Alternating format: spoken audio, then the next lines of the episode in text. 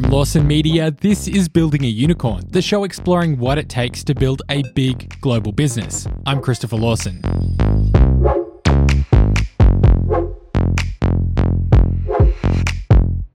Food companies are everywhere. There's delivery companies like Uber Eats, chains like McDonald's or Domino's, and of course, your traditional family restaurants. But once you've eaten all that great food, there's also companies that specialize in helping you shed a few kilos. And today on the show, we're speaking with Kate Save, CEO and co founder of BeFit Food, a company which specializes in providing scientifically backed meals for rapid weight loss. Kate joined us via Zoom for our very first Building a Unicorn live event, and she has a fascinating journey that even involved an appearance on Shark Tank, which completely changed the trajectory of their business. Kate is a dietitian and clinical exercise physiologist, and through seeing thousands of patients along with her co founder, bariatric surgeon Dr. Jeff Draper, realised there was a problem that needed to be solved. After working in private practice, I guess for nearly well, over 10 years, I saw this need amongst sort of 20,000 patients that Jeff and I had come across that they didn't just need the advice to get started, they actually need the product that would help them get started on their weight loss journey as well you know, there's a lot of different companies that are kind of um, kind of approaching uh, this area. A lot of people really struggle um, with their weight loss journeys. Um, so, what is it about BeFit Food uh, that makes you different from all of the other services that are out there? Oh, yes, our point of difference, it's quite extreme, I guess, because we started out as clinicians. We never set out with a business mindset to actually build a food company. And we actually went to other providers and asked them, would they make the food that we knew that Australians needed to be able to get started and change their health? So we looked to find a company that would do it. We couldn't find it. So at that stage, um, we ended up buying a fish and chip shop for a dollar, converting it into a commercial kitchen. And for the first couple of years, we had five staff all in the kitchen, and then myself running the business part of it, and all of the free dietitian services that we provide with the food. And as the business grew, we recognized that it really wasn't just for rapid weight loss, which was sort of our founding reason for the company to give people that five kilos in two weeks sort of weight loss kickstart. It was more than that. So our products got no added sugar, four to 12 vegetables in each meal, which is good for building a healthy gut microbiome. And the science really kept evolving and showing that if you could build a really healthy gut, then not only could you lose weight more easily, but you could also sustain that weight loss because it's actually the, the microbes in the gut that are responsible for our weight to a certain extent. And they've shown this in rat and mice studies where they've got an obese mouse and a thin mouse. And they do a fecal transplant or, you know, they swap the poo from a fat mouse to a thin mouse and vice versa. And the thin mouse becomes fat and the fat mouse becomes thin, even eating the same amount of food and the same types of food. And that was really, I guess, um, exciting for us as scientists because we recognize that the gut did play such an important role. And I think when we talk about the gut and brain connection, it's not just this um, connection to hunger and fullness and energy, but it's also our happiness comes from the gut. That 90% of our serotonin is actually produced in the gut as well. So we recognize that food wasn't just the solution for you know, changing your weight or your health, and um, it, it's much more than that. It's how you feel happy, it's how you feel about yourself, and of course, your health as well. Kate grew up on the Mornington Peninsula just out of Melbourne and describes herself as a curious and adventurous child. She'd spend time with her friends exploring the bush and getting lost while riding their bikes. And even from a young age, Kate says she was always interested in food. Yeah, my passion for food and health um, it started early, and I actually, as a child, had um, really horrible tummy aches that I used to get, and they could never find the answer. And they'd send me to hospital, give me pethidine, send me home for the first 20 years of my life. And it wasn't until I was really independent, going to uni, had a car, that this became a huge problem when I was on my own. And um, when I was 20, they found what they thought was a tumor. and they put me in for emergency surgery, and it turned out to be benign, but it had caused all these other issues. So I forever battled this unknown tummy ache, and um, that got me really interested in nutrition because I knew that it was what I was eating that was affecting me.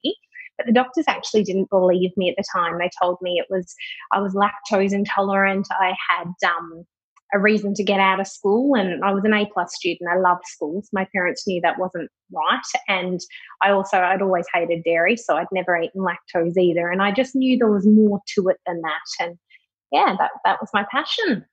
Sure, and obviously that passion for you turned turned into you know wanting to study to become a dietitian and uh, and pursue that as as a career path. Um, was that you know from uh, from all you know all of that kind of like personal experience? Uh, was that um, really what kind of like spurred you to to um, to take that forward as a career? I guess when, um, like all kids that are in sort of year nine, year 10, and, you know, the teachers say to you, So, what do you want to be when you grow up? And you need to start picking your subjects and which uni you want to go to. And I had no idea. And I was absolutely stumped what I wanted to do. And I was just thinking, Oh, do I aim high, like, and try and do law or do something like that? And it was actually my best friend at the time turned around and said to me, I can't believe you don't know what to do. You love food. You've got to do something with food. And I was like, oh, that's a good idea. And I was so passionate about it. So it seemed really easy. And um, I guess after I studied nutrition, what I recognized is that, you know, the power of exercise to improve health and particularly brain health. And so I studied nutrition and dietetics to become a dietitian. Then I went back and did a master's in clinical exercise physiology. And I learned a lot about um, I guess, the brain and the link between the gut and the brain and exercise and happiness and all that sort of thing as well. Um, I always remember at school actually being told to stop smiling. I was a kid that never stopped smiling I wonder why I kept smiling. I was like, must be all the food. Um, so yeah, that that was my study career, and I think yeah, it was just a, a girlfriend of mine that really pointed out that it was something that I always talked about, loved, and enjoyed, and it just seemed like a, a natural progression for me. And when you you know you you leave university and you go you go out um, and you start practicing as a as a dietitian, like during that period of your life, did you did you ever have um, any idea that you might become an entrepreneur, that you might sort of go out on your own and start a business? When I was in year 11, I actually won this scholarship at school to go and um, stay on campus at the university for three days. And it was out at La Trobe. And that program was unbelievable. So it was for the top 1% of the top 10% schools in Victoria or something like that.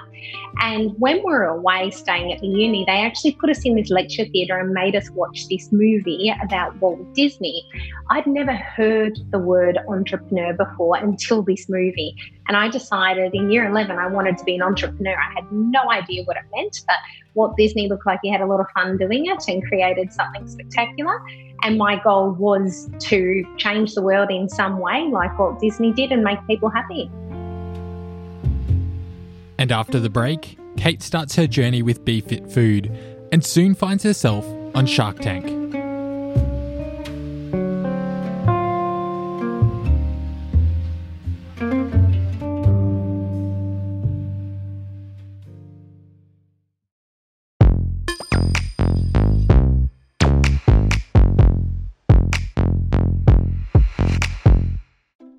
From a young age, Kate Save knew that she wanted to change the world. She worked seven casual jobs during school, and by the time she was 20, had saved enough money to buy a house. By the time she was 21, she had three. Kate clearly had a level of drive that many 21 year olds would never have had. And that's the kind of drive that it takes to be a great entrepreneur. Following university, Kate started working as a dietitian and soon noticed a significant problem that needed to be solved, although initially had no intention of starting a food business. So, Jeff and I had worked together for almost um, oh, maybe a decade before we started um, thinking about this, or thinking about this idea within the first five years of working together. But never actually dreamt that we would create a food company. So, um, Jeff's a weight loss surgeon. So, he basically sees patients and helps them find a type of surgery that will help them lose weight, whether that's a gastric band, gastric sleeve, gastric bypass, that sort of thing.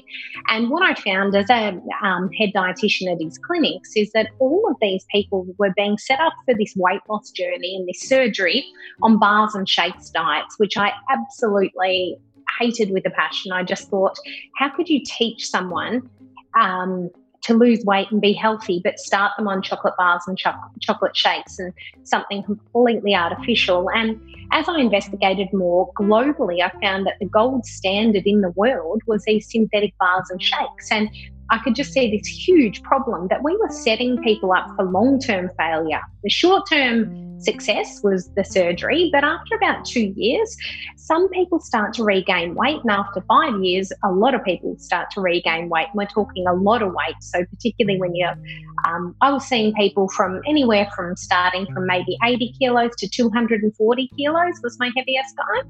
And, um, I think you know when people lose all this weight, they have this huge transformation, and but then it starts coming back again. It, it, it's all up here. It's all in the brain. It's all about um, you know, there's a lot of psychology be- behind it. But I also believe when you're losing the weight without using food as the first medicine, without actually changing what you're eating and learning what your body actually needs, you're not going to have that long term success, no matter what medication, what surgery, what supplements you take. It's just never going to be sustainable. So I said to Jeff, um, I don't want to do this with bars and shakes anymore. I think I can do it with a meal plan. So Kate started giving out recipes to clients to help them with their weight loss ahead of surgery. The meals were designed to help both lose weight and also do things like shrink their liver to make an operation less risky. And she was doing this by focusing on a low calorie diet.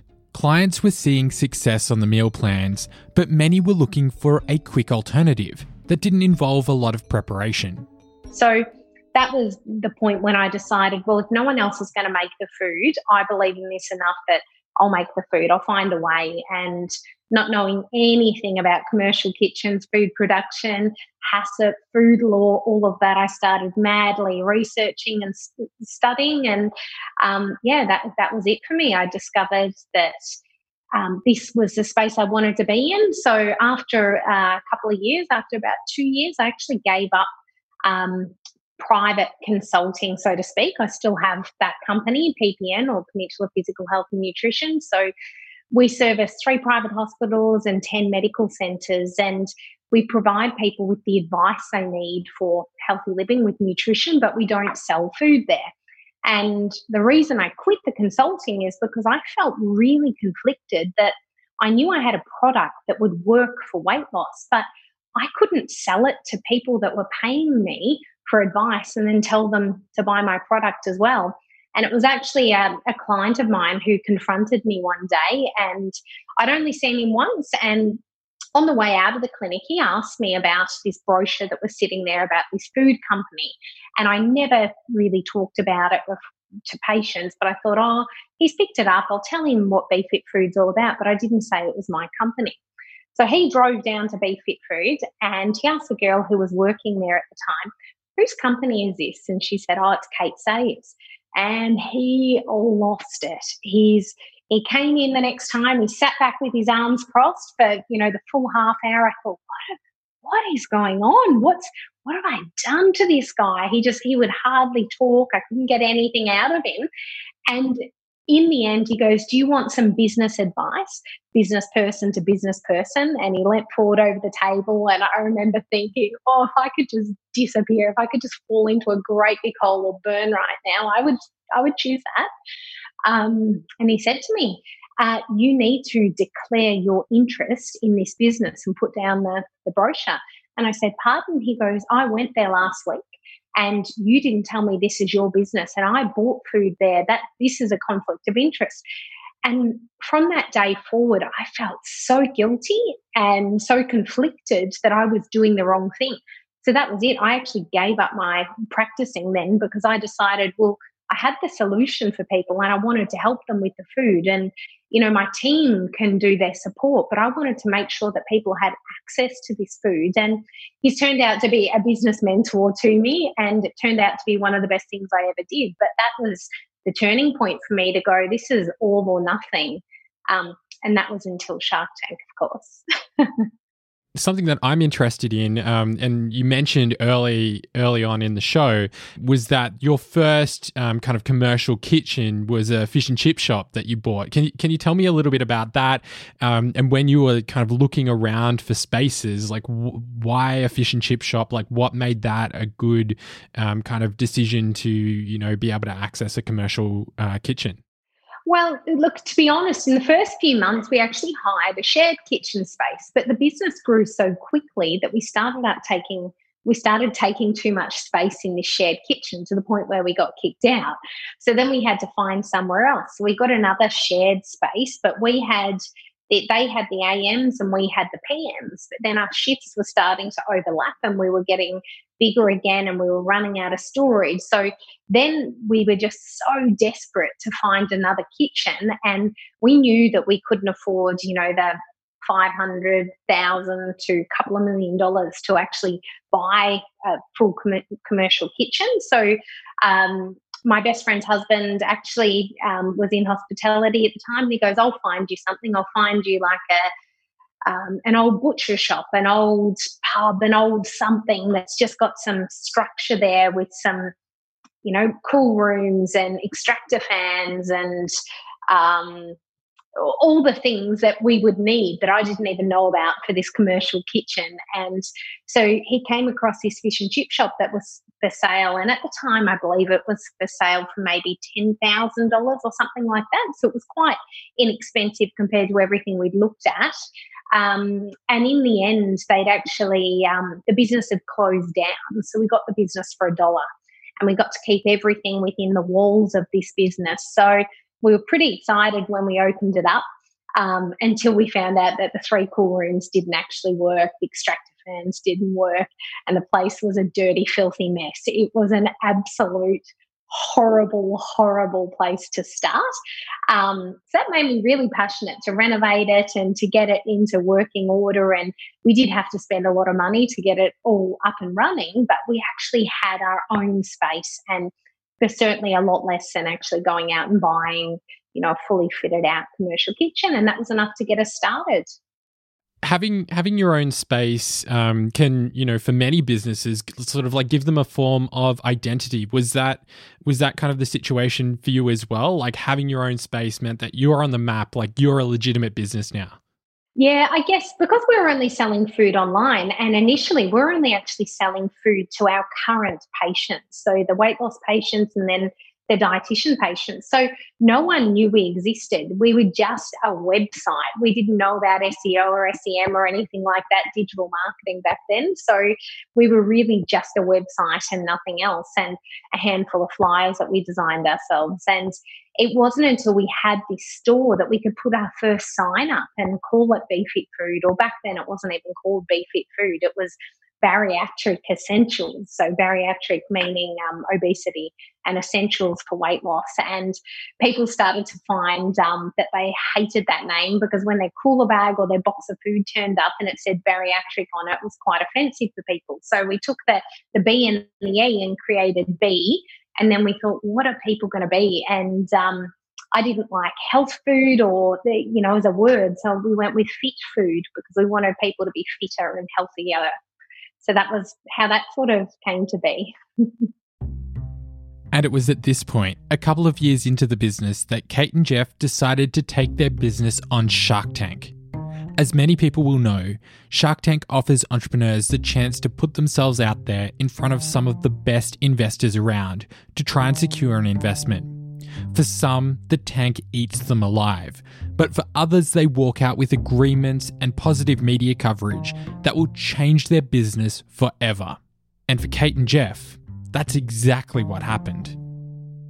So, look, um, we actually applied for Shark Tank the year prior and we got through to the interview round. And I said to my co founder, the surgeon, you know, I think we should go on Shark Tank because we're running out of money. And we both put over $100,000 each into the business at this point.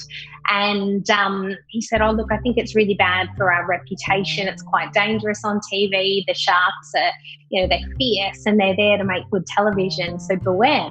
And so I pulled out. And then the following year, as you can imagine, we poured hundreds of thousands more dollars into this business and not a cent was ever going to come out of it the way we were running it because as clinicians to us the only thing that mattered was to help people get the food they needed at our expense not at their expense because we really just wanted to change their lives and give them this food that we knew um, would do that. And we, we knew how much people were willing to pay, and that didn't cover our costs. So every time we sold food, we um, yeah, we lost more money. And I thought the only person that I know that could turn this around and um, as a female sort of leading the business at the time, I thought I, you know, I wanted a, a, female founder and I read Janine Allis's books and I was just absolutely gobsmacked by her journey and what she'd done. So I thought, I know how to meet her. I'll get on Shark Tank. And so I said to my co-founder again, I'm going to do it. We've run out of money. I can't add any more money at this stage, but I'm going to find us some money and I'm going to find us someone to help us run this like a profitable business rather than, um, you know, charity for helping people to eat better. So that's that's what I did. And at the time, the surgeon said, "Oh, look, I'm not going to go on TV. It's too dangerous for my reputation." And I thought, well, I've got nothing to lose. I either lose all my money anyway, or I lose my reputation and my money. But either way, that you know, there was a chance something could be gained. So I decided to really prepare myself to go on to Shark Tank. So once I was accepted, I had about three months and I watched every episode of Shark Tank ever made, wrote down every question ever asked here and overseas, and learnt everything that I could about the business I was running. And I think that process alone helped me to become a better business person.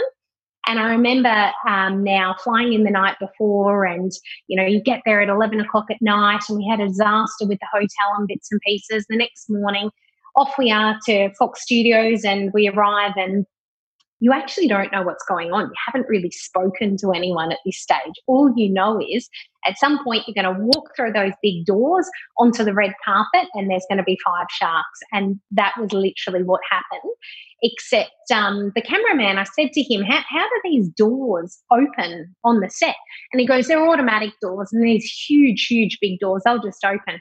Anyway, so we start walking, he's going backwards, bang, he smashes into the doors and they don't open. And I was like, oh God, this is a this is a bad start. So um, we get through the doors, and you you know you're standing there. The cameras are on. You've got five sharks, and they're absolutely looking you up and down, speaking to each other, making you feel really uncomfortable. But that makes great TV. And um, I was out there for two hours and 15 minutes being absolutely grilled with every business question imaginable. And I held it together pretty well. And then in the end, I thought we've got an opportunity for an offer here. We actually got two offers, one from Janine and one from Steve Baxter. And I said, Would you like to meet my co founder? He came to Sydney. He's actually out the back. He just wasn't going to come out here. And I said, We want to meet him. So I brought him out and they grilled Jeff for another 15 minutes or so. And um, then it was final offer time. And I knew in my mind that I'd come there for Janine. So uh, my gut feeling just went, don't think about anything else. They're offering a co deal and all of this. And Steve has incredible skills in tech. And, you know, it would have been hugely handy for an online business. But my gut just said to me, go with Janine. There's, there's something she's got that you need to learn, and that'll help you be a better, better businesswoman. And that's what we did. BeFit Food walked out of the Shark Tank with an offer from Janine Allis, the founder of Boost Juice for $300,000, made up of a $200,000 investment and a $100,000 loan in exchange for 33.3% of the company. And for a food business, going on to Shark Tank, you probably couldn't have gotten a better deal. But that's only stage one. Securing an investment in the tank doesn't mean you're going to actually see the money. Once filming is over, you go through due diligence, And for Kate, that process took an excruciating amount of time. Let's rewind to the filming. You've shot it, you're high fiving in the air, you think you've got this investment. I was like, So, where do we get the checks from? Does someone write us a check and off we go? No, no, no. So due diligence went for about a year. So we got no money for a very, very long time. And we got told that the, the show was going to go to air. So it was filmed in November 2016. And we got told it was going to go to air, you know, the first one of the season in um, like January or February 2017. And it didn't. And then we got told it would go to air in March. And we thought, oh, we'll get the money when it goes to air. And it just get, kept getting pushed out and pushed out and pushed out. And of course, you've signed signed your life away in terms of it's a secret and you're not allowed to tell anyone that you've been on Shark Tank or what happens. And you don't have the money, yet you're preparing for when this actually goes to air. Are you going to sell more food? Are you going to have to be prepared? So, in the meantime, I'd hired a production manager and a much bigger or a handful more um, people in the team to make sure that we had a lot of food on hand, we were ready to go. But that ready to go button was every day and every week. And it took actually nearly a year before it went to air. So we actually did a lot more cash in that year trying to prepare for something that we thought actually may never happen. And I, I, guess we hadn't got the investment at this stage either. So it was a really hard slog going from filming and having, you know, the most exciting, exhilarating, positive experience to this waiting game of will anything ever change? Or you know was that just a dream? Did this not ever really happen? I, am i still stuck in the same reality? But the program eventually made it to air in August of 2017, and the response was unlike anything the company was prepared for. And right after this break, BeFit Food has to deal with rapid Shark Tank fueled growth.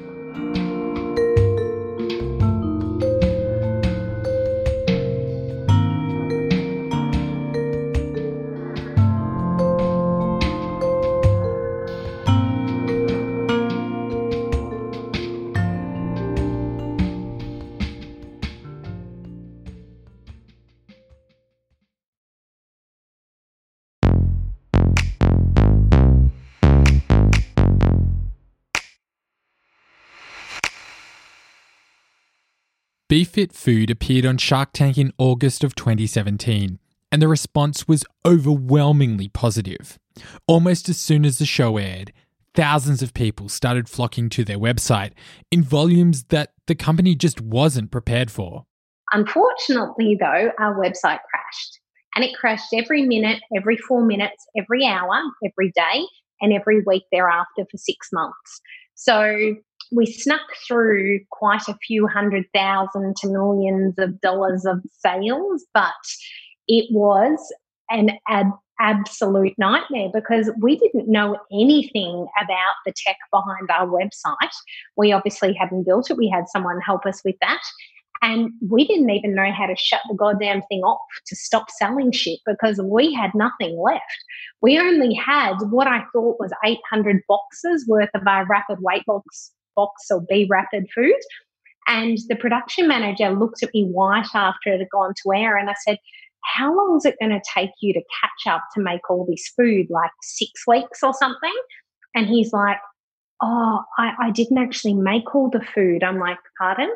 And he goes, Oh, well, I know you said you wanted 800 boxes, but I was trying to save you money, so I only made 200 because I just didn't think anyone was going to buy it. And I was like, You're kidding me. So the next morning, I turn up at, we've got this second retail site at this point in this warehouse where we've stored all the food. And there is literally a, a line of about a kilometre of cars out front people getting out, there's trucks, there's people that have flown in from interstate to pick up their boxes of food that they bought last night. So within two minutes of the building opening, every skerrick food in the, the building was gone. So from that point onwards, so day one to day 30, I actually went from a team of five people to 63 people. And that's what it took to service something of this magnitude. And um, by no means did we do it well, but we we just did it and we just got through. So I, I, always get asked questions about the HR side of things. How did you know who to hire? And I was like, if they, you know, if they could, um, if they asked me for a job, they got one basically. So if they walked through the door and they were looking for work, there was something to do. And what did I give them to do? Anything. We had these seven phone lines absolutely ringing like crazy. And fortunately, I'd actually hired a call center as a backup should the phone something happen with the phone lines. And they had 35 call lines across Australia and it blew up all their phone systems as well. So the problem was at the end of every day when they took a few hundred messages and they'd emailed them across to us, we couldn't actually pick up one of our seven phones without someone being on the other end. So we could never return anybody's calls because there was always someone new on the other end. So, needless to say, it was a fair disaster. We broke it all and we had to rebuild it from scratch. And that process probably the first six months was really just absolutely destroy and break the business and then learn how to rebuild systems one by one until you've got something more scalable. We're obviously talking about about you know being able to to scale a business rapidly um, and you are you know you're a food business and food inherently has a lot of logistics around it. Um, and you know it, it can it can restrict the ability to scale rapidly. It's not the same as being you know an online service where you can just fire up a few more servers and suddenly your you know your website is available you know or, or your service is available in another country. With a food business there's a lot of logistics. Can, can you tell me about the steps that you have to go through to actually get a meal delivered to someone's door oh, uh, outside of, I guess, actually producing the food, coming up with the recipe, sourcing the ingredients, costing it out, working out the labor, um, producing it, packaging it, labeling it. Um, we had to find a courier company that could actually deliver our food in a, a safe way. And we initially delivered the food fresh, but we found it too much of a health risk because if people weren't home and we were leaving food at their door, they would say to us, Is it still safe? You know, 10 hours later when they got home. And to be honest, nobody actually knows that question. No one's testing that food. So I decided that we should be snap freezing the food because it preserves the integrity of the food, the DNA of the food, and more importantly, the good bacteria and doesn't let the bad bacteria grow. So, in, my opinion, it's actually better for the microbiome. Um, and it's as fresh as the minute it was cooked. It's never going to be 10 days old when you eat it because it hasn't sat anywhere. Um, and so we had to find a, a, frozen courier. So that was a challenge to start with. Um, and then we wanted to expand our reach. So initially we only delivered across Victoria, but because Shark Tank was a national TV show, we had people all across Australia wanting food. So we very quickly expanded to New South Wales, Queensland, then South Australia, uh, and WA as well. So, and obviously Victoria, where we started. So it was a case of really finding a, a logistics partner that had the um, I guess, the quality of service that we needed and um, all the accreditations, but also had that reach. So we've moved courier companies about five or six times now over the last six ish years for those reasons that. Um, to me, the most important thing is that the food gets there safe in in the intended order, and um, that the customers are happy. So, you, you know, they're a very important partner for us.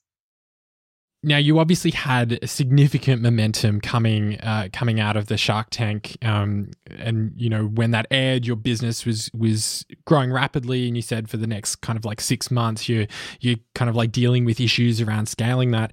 Um, but you know once once there's a bit of time between when the show has aired um you know how how do you actually go about maintaining momentum? Because you you have continued to grow um exponentially as a business. So like how have you thought about maintaining that momentum so that you can continue your growth I guess because it's always come from the same place, it's that passion. And even in the first few years, we grew 100% year on year before Shark Tank.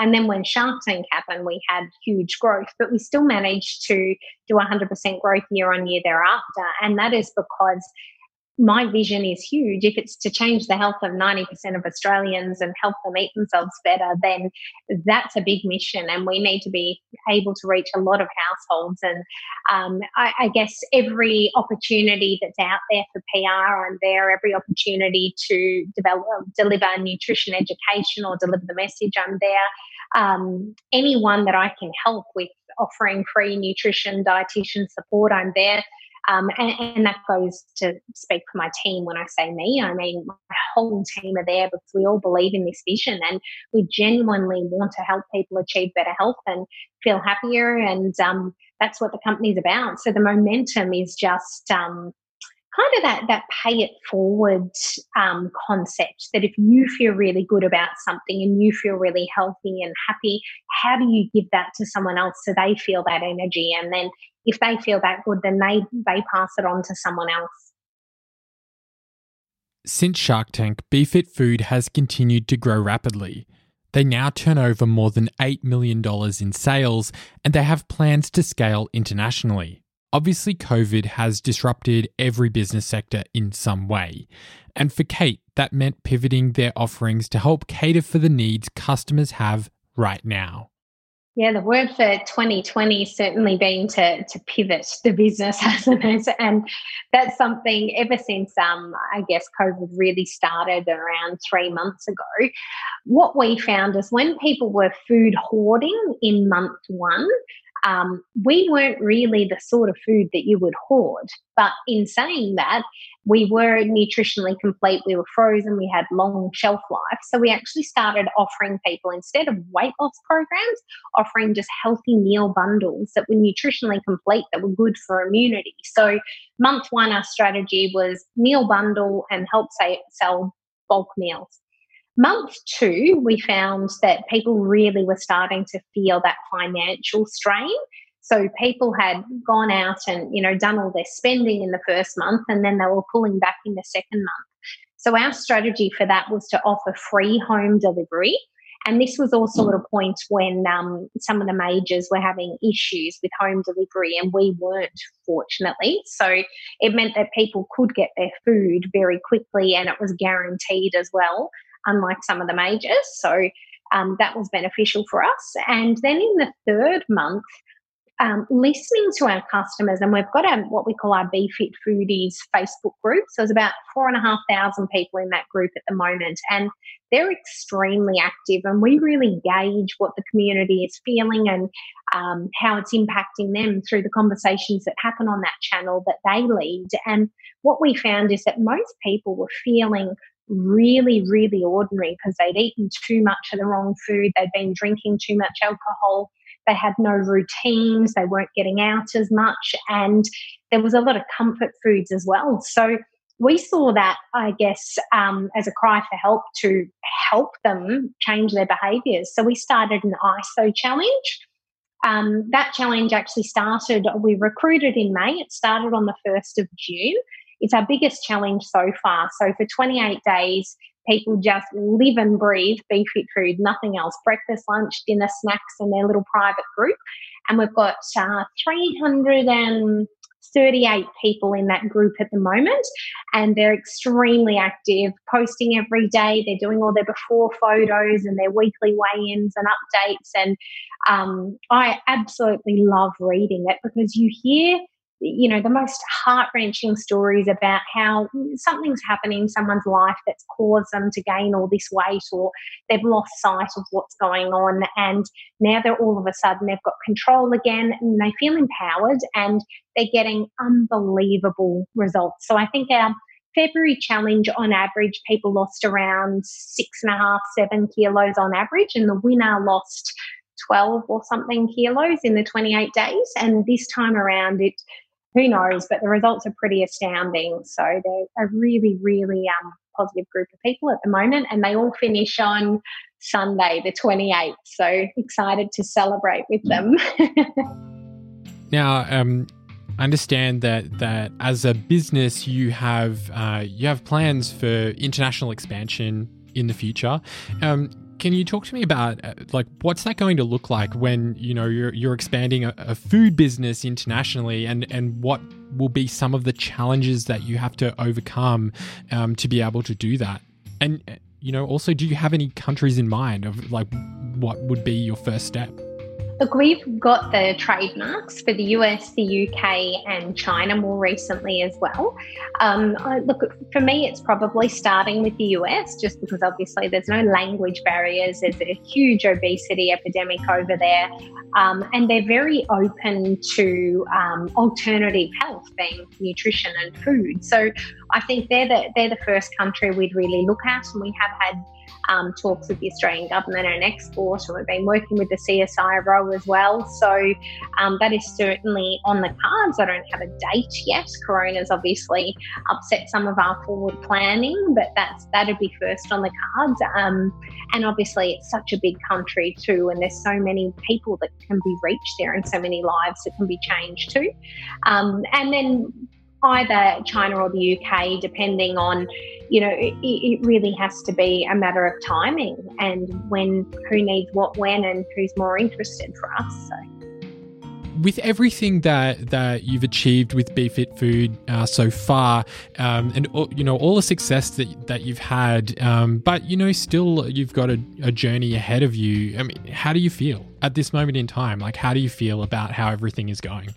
Um, look, to be honest, it feels like we're still right just over the starting line because the vision is so big. And the only thing that I'll stop is when I think I've really made a difference to the health of Australia. And I've got two young kids, and I would hate to think that my children grow up with the current beliefs around food and dieting and the synthetic food world and fast foods and convenience that we live in. I'm hoping that I can have an impact. Um, we're working with the CSIRO at the moment, we're working with the Australian government to really be able to you know change the way that people see food and food should be seen as the first medicine because if you use food first then you may not need the other medicines which are all full of side effects anyway. So um, yeah we'll, we'll just keep going down that path until we get there